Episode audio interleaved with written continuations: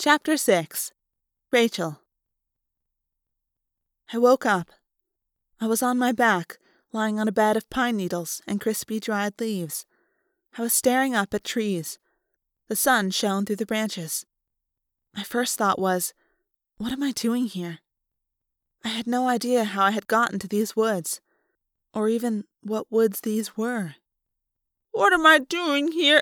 I started to say out loud, but the words were garbled, mangled. They were more of a screech than actual words. I felt a tingle of fear. What was going on? What was going on? Why was I here? Why couldn't I talk? I shouldn't be here. I should be. Where? Where should I be? I tried to concentrate. How had I come here? Where was I before? Where. Where did I belong? But nothing came. Nothing. I couldn't remember how I'd gotten there. I couldn't remember where I had been. Ever.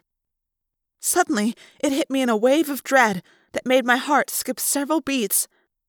I didn't know who I was. I did not know my own name.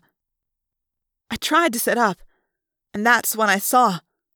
Ah! I screamed in a weird, high pitched shriek. My legs, they were encased in a black leotard, and I could see that the upper half of each leg was shaped like a normal human leg. But the end, the bottom half, suddenly changed shape, and from the bottom of the leotard, huge talons appeared. I looked at my hand.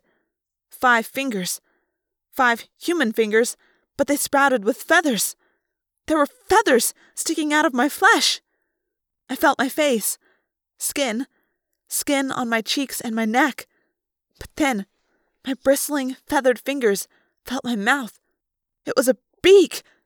A hard, tearing beak! It was a nightmare. That was it. I was having a nightmare. I had to wake up. I had to get out of this dream. Ah! I screamed again, and the unhuman sound of my own voice frightened me still more. I had to control the panic. I had to. I had to. But my legs, my face, my hands. Don't panic, I ordered myself. You will not panic. You will not panic. This isn't real. And yet, I could feel the pine needles beneath me, and the warmth of the sun as it lanced through the branches. It all felt real. Was this how I always was? Was I some sort of freak? Half bird, half human? No, I knew that was wrong. And I knew that people did not become birds. And yet here I was, with feathers and a beak, and no memory of who I was. I looked like some horrible creature who was halfway through changing from bird to human. Or the other way around. Was that it? Had I been in the process of changing from one to the other? And which one was I really? Who was I? What was I? Come on, I ordered myself.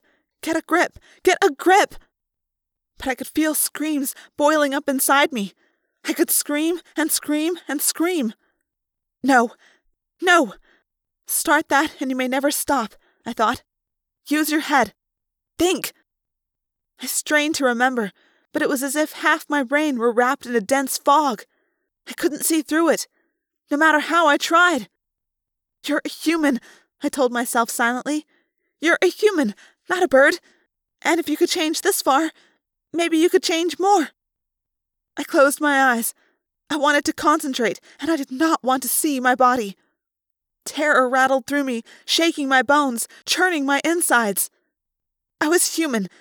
I wanted to be fully human. Human again. Then I began to feel changes. I opened my eyes. As I watched, the talons shriveled and split and became toes. It was revolting to watch. It made me sick. But then I realized something. As soon as I lost concentration, the changes stopped. That had to be it. I must have been changing, and something had broken my concentration. I could not stay the way I was. I was a nightmare. I had to get out. I felt a shadow over the sun. I thought it was a passing cloud. I couldn't let myself be distracted. I focused down again. Human. I wanted to be human. I felt the feathers melt into my skin. I felt my beak become soft lips. The sun was very dim now. Something was blocking it. I felt a chill. I looked up. Just above the trees, a cloud of dust swirled wildly, like some flattened tornado. It swirled and concentrated.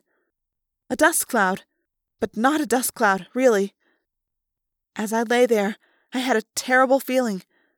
A feeling that this swirling, thickening cloud was watching me, considering me, focusing on me.